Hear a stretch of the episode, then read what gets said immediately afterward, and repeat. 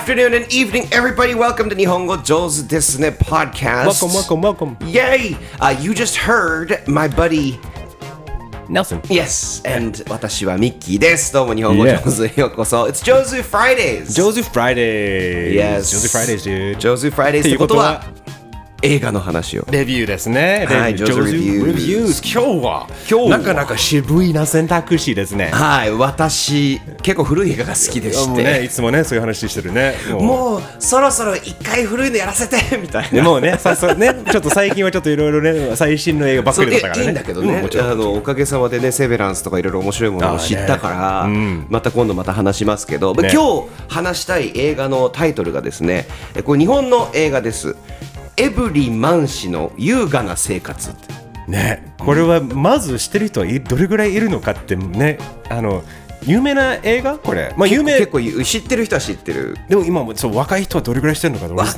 い人。全然知らなくてさだからはいはいはい。でも英語英語のタイトル一応あるんだよね、うん。The Elegant Life of Mr. Everyman Yes これいいよね。Everyman ってあそういう子 Everyman 氏って、え Everyman ってあこうかけて面白いねっていう。おしゃれなんだよね。そう。あれでももともとあれ小説なんだっけ？小説とか。そうです、ね。山口ひとみあのっていう山口ひとみさんっていう作家のあの小説なんですけどまあ、反自伝的なそういうことだよね。映画、そうそうそうそう、あのまあ内まあ、映画の内容としては、えー、とサントリーの広告部で働いているエブリマンっていう、まあ、どこにでもいるサラリーマン、エブリマン、It's a joke! はい。あのなんですけど、えー、とエブリマンがすごいね飲んだくれててある日酔っ払っててなんか約束をしてしまって、それが小説をあの婦人雑誌に小説を書いてあげるよみたいな言っちゃった、そこから彼は小説を書かなきゃいけなくなって、ああのエブリマン氏の優雅な生活を書くっていう。ね、ちょっとメタな作品ですけど。い入り口からもう結構ベタっていうか今でもありそうじゃん、うんなん。か酔っ払って記憶をなんか言っちゃいけないこと言っちゃって約束してしまってやばいそれをちゃんと果たさなきゃいけない。ね、どこかで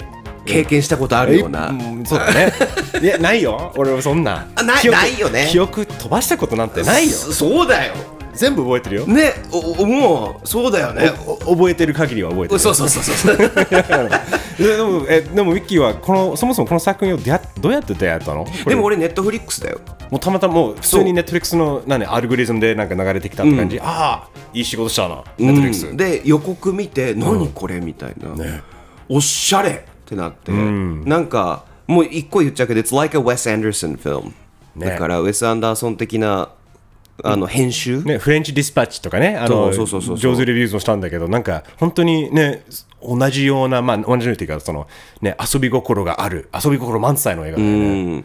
なんですけど、あのまあそれで見てで、あネルソンこれ面白いから、ね見ようよって言って進めたらそうそう。で、今週のレビューズでやろうってなって、よし、見ようと思ったはい日に、はい。あの4月20日だったんだけど、ネットフリックス開いたら、配信が終了しました。いつだったのか、4月19日だった。いやー。このタイミングだから。でもねあの一応まだアマゾンとかね、よまあ、300円ぐらいで借りれるから、ね。えー皆さんぜひねおすすめしたいですね。これ見てない方は。はい。ただあの僕はちょっとあのサブタイトルズね字幕がなかったの。あれきついね。ちょっときつかった。だからやっぱううんんあの全然話はねずあのよねついてきたけどやっぱりこの細かいその言葉の遊びとかいろいろ多分その本当に凝った演出とかあると思うんだけどそこはやっぱりせめて日本語字幕が欲しかったけど字幕もなしだったから。アマゾンで。そうなの。ちょっとそれは良くないね。そう。だからもしかしたらだからもうちょっと字幕あった方がまあでも楽しみだったけどすげえ楽しみだけどもっとなんかもっと深い楽しみ方があったかもしれないなと思いながらちょっと残念だなっていうところはあります。そうだね。あの YouTube でもレンタルできるんでもしかしたらそっちにはあるのかもしれません、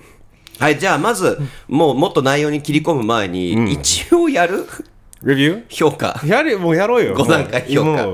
あのわかりました。5段階評価的にはどうでしょう？いやあのいろいろやっぱりそのその時代？そのなんか背景も踏まえた上で、これ5だよね。5だよね、あうん俺も。やっぱりあかだからもう本当に話は今でも通用すると思うし今でももうリメイクされてもその面白い映画だろうなと思うぐらいこの話が普遍的なものでもああると思うんだけど、でもなんかそれあの時代でああいうちょっと面白いストップモーションとかさ、うん。あの絵作りしてるのはこれすごい最先端の映画だったんだなっていう。いや俺も満点です。あので後でももっと言いますけどそのやっぱりね風刺が効いてて。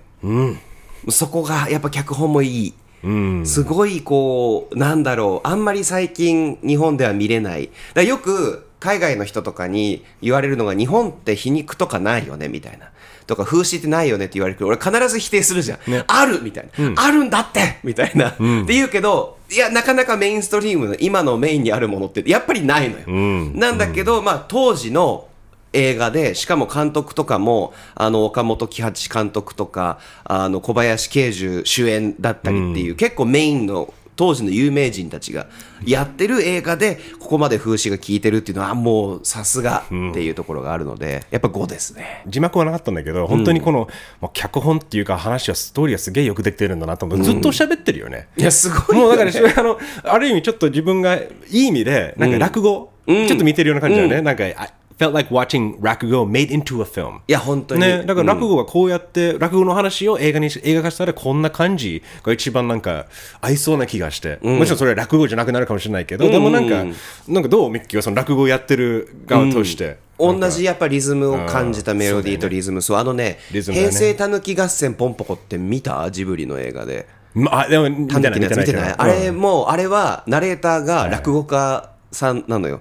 で僕の大好きな、あの落語家さんであの古今亭、えー、と新潮師匠かな、があのやってるんだけどあおに似てるやっぱり、うん、雰囲気が。でずーっと喋るんだけど心地いいんだよね。ね、やっぱりミキ言ったその今リリズムだよな。だからその、やっぱりこの喋りのリズムあのアメリカで言うとこれが一番有名な脚本家っていうのがえっとねあのエレン・ソーキンアーロン・ソーキンっていうねあの、今監督でもやってるんだけどあのまあ The Social Network ソーシャルネットワークの,、あの脚本を書いた人で、彼の作品は早いんだよねこのリズムが会話のスピード。キャッチボールがすごくしっかりしてて、それはすごい評価されてるんだよ。彼の作品あのアーロン・ソーキンが書いた作品は大体そういう同じようなテンポリズムが良くてただなんかずっと喋ってるんだけどなんか楽しく見れるっていうのがやっぱり本当にこの脚本の腕だよなっていう。腕だねね。でほぼ一人語り。もうちょっとじゃあストーリーとかに映画自体に切り込みますけど、うん。まあ、一応ネタバレはまだ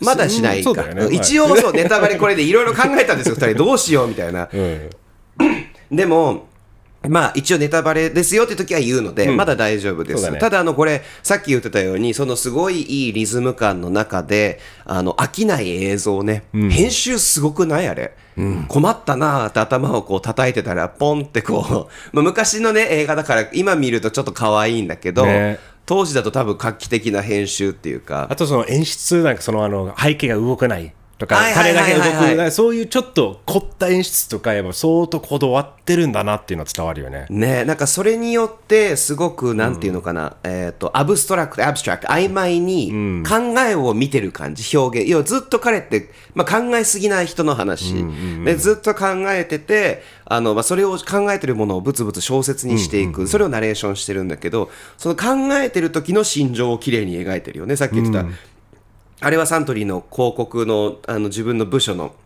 人たちがみんなフリーズしてその中で喋るみたいな。今だとベタかもしれないけど当時とか画期的だよね考えるとね。よくあるよね。なんかフリーズフレームでとかそのただあのナレーターがだけが喋って、そのなんか確かにそういうのが今となって結構ベタでちょっとそれを使っちゃうのかっていうのはよく、まああのまあありきたりな演出だけど、でもありきたりになったのは本当にもう時代の流れだけであって最初にやる人は相当この見て、ね、当時のみんなのリアクションはどうだったんだろう気になるよね。どうだったんだろうね。だってすごいこれだって今でも楽しいもん。見てて。面白いよねそうそうそう。あとあの結婚した時の話の時にあの靴だけで、ね下駄とあの何？あとお金とか札あの並べて。あれあれ本当にねミッキーが一番ねウェス・アンダーソンっぽいなってこのなんか小道具を使って物語を。そうそうそう、あと綺麗になんていうの？あの左右対称にしてあの二人の夫婦の給料だよね、一緒に住んでた時に給料はこれくらいしかなかった。結でこれ婚せざるを得ないだろうみたいな、これまあ経費これぐらい使わないといけないみたいなどんどんそのお金がなくなっていくみたいな、なんかこういう本当に聞いてるだけでも全然話は伝わるし笑えるんだけど、映像見るとあまた新しい面がね本当にその想像力想像豊かな作品だなって思って、ね、楽しかったねね。本当に。であのイラストがいアニメーションも結構出てくるけど、うんそうそう。あれ見たことある？あのイラスト。あれだよね。だからもうあのなんだっけサントリーのそう。だよね？そう、ん。やっぱり。あの柳原良平さんっていうイラストレーターがいるんだけどおおとかって思って、ね、見たことある。あそっか。え、そう本人、あれだよね。そのキャラクター、ハイボール、なんだっけ？トリスハイボールのキャラクタートリスハイボールのキャラクターだよね。そっか。だから本当に、まさに面白いね。その本人がそれを作ってるってことだよね。うん、そうそうそう。あの人がアニメーションを手掛けてて、まあ多分だから本来は原作と違って、そのエブリマンが働いてる場所がなんかどっかのあの電気系の会社っていうのを変えてサントリーにしてるんだけど、多分そういう理由なんじゃないかな、そのイラスト使いたいから。そうそうだよね。うん、っていう可能性はあると思うんだけど、まあ良かったし意外とその今言ってるのは明るい方だけど、意外とダークな面もあって。そう、あの、そういうのはね、あの、まあ、ネットバレーの時にも話し話す話したいなと思うんだけど、あの、その前になんかあの、I kind of want to see a modern remake. あ。ね、ちょっと今、リメイク、まあ、ミッキーはあまりもう好きかどうかわかんないけど、あのね、いや、俺、リメイクは平気よ。あ平気、うんうんうん。なんかすごくだから今の時代にあの本当におんな全く同じような話を、ただその風景とかその今風に作るっていうのは相当また新たな、なんかドンってなんか伝わってくるものがあるんじゃないかなと思うよね。こういうだって人間がずっとこの資本主義の中に生きてきて、みんなが求めるべきは何ものは何なのかとか言われてきてるんだけど、それでもなんか葛藤があって、何が幸せなのかっていう普遍的なメッセージだよね。ね。だこれがなんかんウェス・アンダーソンがリメイクしたら面白くない？いや、面白いと思う。今一瞬思ったんだけど。てか、思ったんだけど、うん。ウェス・アンダーソン見てるよね、これ、ね。よね。絶対知って、あの人映画オタクだから、そうそうそう。絶対知ってるし、多うん分絶対これ、インスパイアされてると思うのよ。影響受けてると思うんだけど、どう思う？いや間違いないと思うよ。うん。あのしかもこれ絶対いや本当に今ゆ夢の話してるんだけど、これがまあ日本の政府とかウェスター・アンダーソンがもうなんか協力して、新しい日本のエエンターテインメントを、もう国際レベルじゃないんだけどそのコラボレーションしながらね、や面白いかもね。なんかマジで作ってほしいわ、ウェス・アンダーソンがエブリマン作ったら超面白い。いや、いいね。あの、お父さん役、お父さんいたじゃんどうしようもない、しょうもない金持ちは、ビル・マーレーにやってもらって。そうだよね。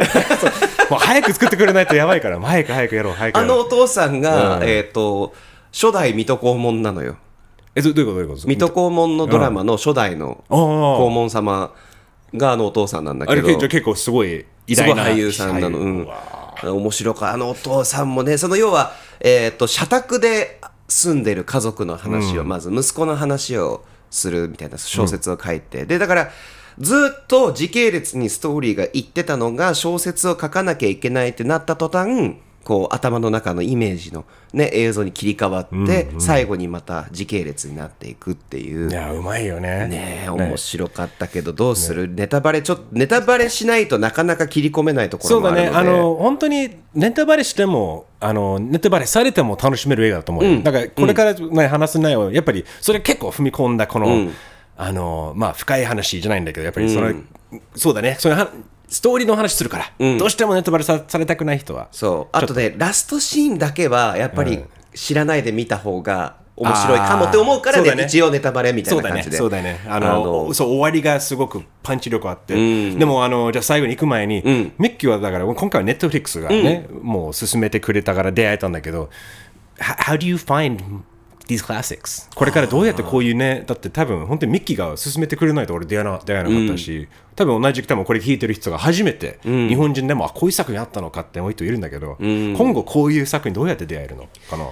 うーんと俺は、あネルソンって最新のものにアンテナ張るじゃんちゃんと。すごい今のニュースどうなってるとか、ポッドキャストでそうね海外のやつとかね。そうそうそうそう。ねちゃんとやってるから、キーポッドキャスト聞いて。俺の多分そのアンテナ張ってる場所がその過去のものなのかもしれないっていう、あと参考にしたいからいろいろこう調べてでもね結局は YouTube 見ててとか、そしたら1個おすすめの映画が出てきてでそこをたどってアルゴリズムじゃじゃなくて、自分でこの俳優良かったなって思ったらその人調べてこういう映画やってんだっていうのがまず1個。そこからたどってたどってみたいな。もう一個はノミニケーション。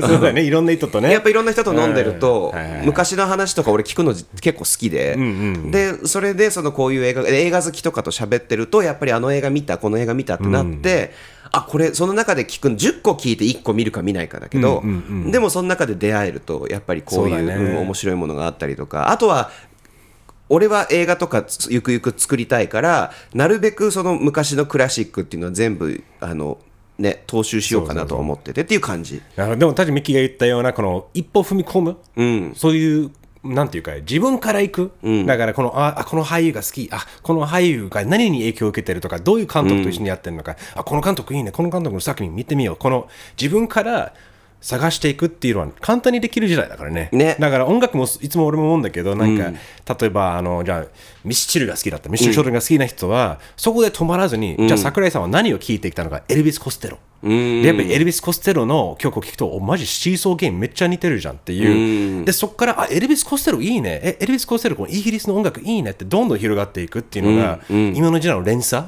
ね。だから本当にそういうことだね。YouTube とかでもなんかいいのを見つけたらどんどん自分が好奇心を持ってね。探求していく。でまあそれで今のやつすごく良くてでもう一個、じゃあちょっとしょうもないあの調べ方があるんだけど ミームの元を探す、まあ、あの今風ね。そうだね、うん、意外といいものに出会えたりする。確かにね、ミームの元となっている映像とか画像がやっぱりどっかの作品の元となってるから大体それまあいい作品だから使われるとか何か何か印象残る、うん。だって俺海外の情報で日本版のスパイダーマン知ったからね。俺もそうだったわ。でしょ？ミームでそうだったわ。ジャパニーズスパイダーマンって何みたいな。あったんだこんなのみたいな脱線しましたけど、はい脱線しましたけどえっとこれからネタバレ。ネタバレいきます。皆さん、えっと、改めておすすめします。ミッキーとネルソン両方。満点のエバリ・マン氏の優雅な生活。はい。ね、あの、ぜひおすすめしたいです。これ、Amazon プライムと Amazon でも、えっと、レンタルができるんで、はい。おすすめです。さあ、ネタバレいこう。はいペリペリペリ。封を剥がしました。いや最後のミッキーがあるんだよね、最後のーシーン。シーンがいやでもその一番。前になんか話すことあればああれだけど。でも俺は、だからその最後のシーンを経っての、ちあ、ょっとなんかことなんだけど。まず最後のシーンの話をするにはもう映画として本当美しいのが曲も映画も結局な曲ってさ結局一つのループっていうか、だから最初にたどりえっと最後に最初に戻ってっていうパターンが多いけど、この映画もまさにそうで、一番最初あの会社の屋上でみんなお昼休み中にいろんなクラブ例えば合唱してる人もいればバドミントンしてる人もいて、あのでそこでつまんなそうにしてるエブリマンが実はずっといたっていう。でそれ最後になると彼のいろいろな思いとか、彼の持ってた悶々な違和感なんで暇なんだろうとかなんでつまんないんだろうっていう答えみたいなものに答えじゃないんだけど、みたいなものに導いてって同じものをなんかやるんだよね。ものすごい編集だよねあれ、バンバンバンバンバンってなんか狂っ狂ってるかのような。確かにね。前半はそれで笑えるんだけど、最後に同じシーンを見ると笑えないんだよねなんかね。確かにね。うん。で、最後にあのあれ何？ほ掘ってんだろうね。ドリルみたいなやつ。温泉掘ってるようなあの多分石油を掘ってる機械がダンダンダンダンダンって言って終わりみたいな。そうそう怖っていう終わり方、いや、まあその直前に、美しいこの、ね、手紙を読み上げてる奥さんとかも、その、そのなんか、like, a soliloquy ね、一人で喋り、そのね、あの、演出も良かったよね、その光当たって、エブリがちょっと寝寝ながら、なんか酔っ払いながらっていう、この美しい後のそういうのところもあって、すごくうまいよね。ねその後だもんね、だからその意外な展開とか意外な自分こっちもその反応するっていうのが確かにね。だからあの It's a timeless tale of turning tragedy into success. っていうのがね、ちょっと、本当そういう話だなと思って、結局、エブリマン氏が自分の辛い過去とか嫌な、まあね、ちょっと、まあ、あのちょっとトラウマになってるものを、結局それを物語にしてそれが話題になって結局賞を取る、でもその賞を取った後も別にそのじゃあ幸せだったかっていうとまたやっぱり空っぽのか空っぽのままだったりするってね、いう、何にもなくなる、あの一晩、まあ一応説明すると直木賞。を見事に取るっていう、で山口ひとみさん自身もエブリマンで確か取ってるかなんか、なんかで、なんかそうだよね。取ってるんだよね。うん確かに。うん。うん。で、この、まあだから、it's capitalism, right? Like, It's like empty capitalism, like empty promises of capitalism. Like 資本主義の空っぽの約束。をききれいに形にしてくれて、むしろお金とか名誉とかね、手に入るかもしれない。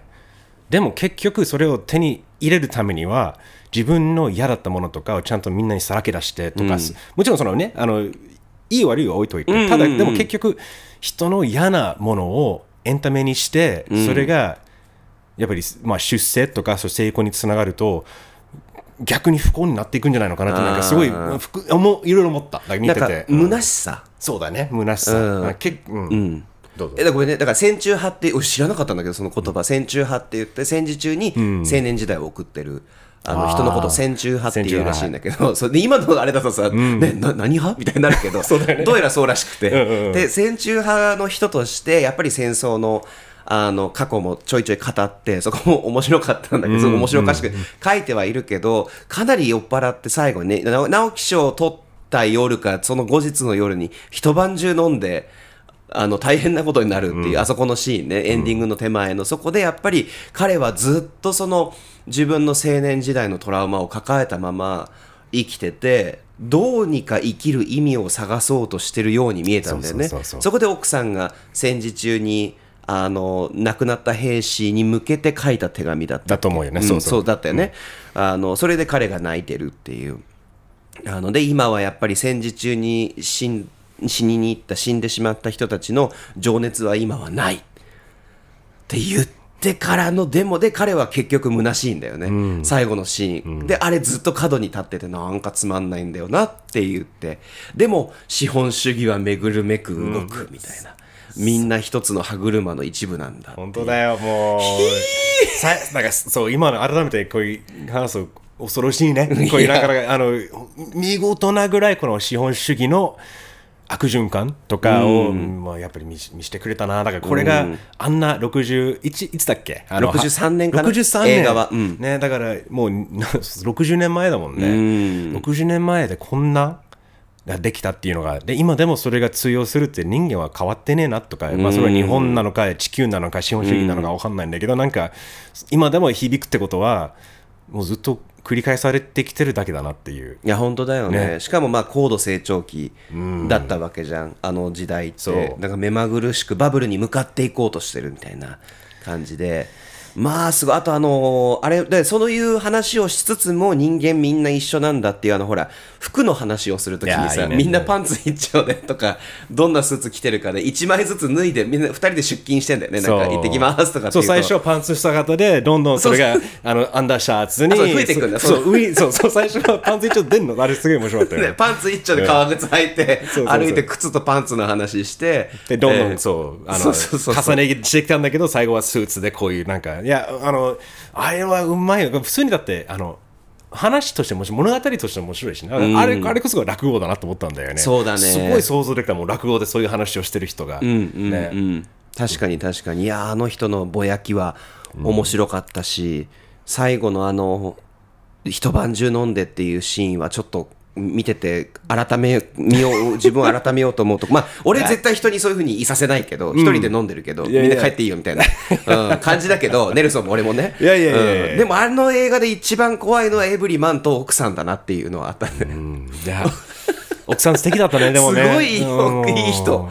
あの大丈夫みたいなもっといい人いるよみたいになるよね。そうでもだからでもそれでも今でもそういう人はいっぱいいるんだなってなんかすごいな日本って変わらないなってなんかある意味思ったりするよね。なんかまあ変わってきてるよもちろん、でもなんか結局ね今でも響くんだろうな。みんなどう思うんでしょうね。なんか気になります。あの聞いてくれてる。みんななんかあのエブリマンシーの映画ぜひ見て、うん。感想教えてください。なんかぜねあの隠れ名作とか、ん。どれぐらいにあれば。ね、みんな知ってたのかってね。他におすすめあれば。ああとでこの映画ね。そう。何人知ってたか。そう、ぜひ教えてください。ハッシュタグ、日本語上手、NIHONGOJOZU、もしくはメール、日本語上手 pod at gmail.com ください。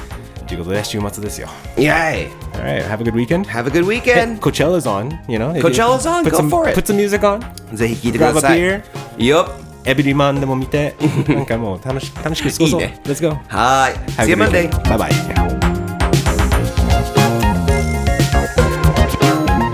日本語上手ですね